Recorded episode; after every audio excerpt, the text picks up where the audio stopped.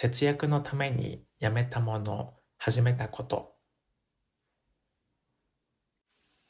僕の場合は節約のためというか、まあ節約にもなるんですけど、どちらかというと健康のために最近は以前よりもジュースとかソフトドリンクを飲まないようにしているんですよ。なので糖分の摂取量も以前と比べると随分減ったと思うんですよね。同じように、まあ今でも時々クリームと砂糖も入れるんですけど、基本的にはコーヒーもブラックで飲むようにしてるんですよ。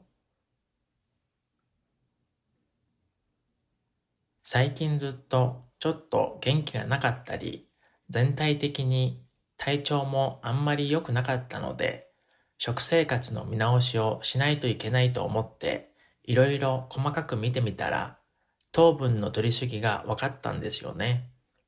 それで糖分の摂取量を減らしてみたら気分も良くなって全体的にも元気になったような気がしたんですよね。なので基本的には食べ過ぎに注意して